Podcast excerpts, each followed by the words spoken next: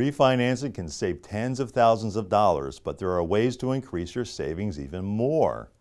Ask about recasting your mortgage.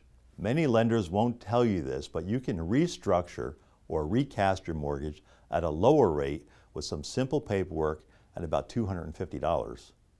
If your lender won't recast the loan and offers a standard refinance instead, get credit for the years you've already paid.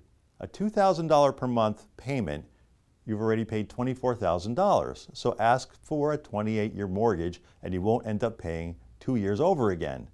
If your bank won't do that, do it yourself by prepaying the loan on a 28 year schedule.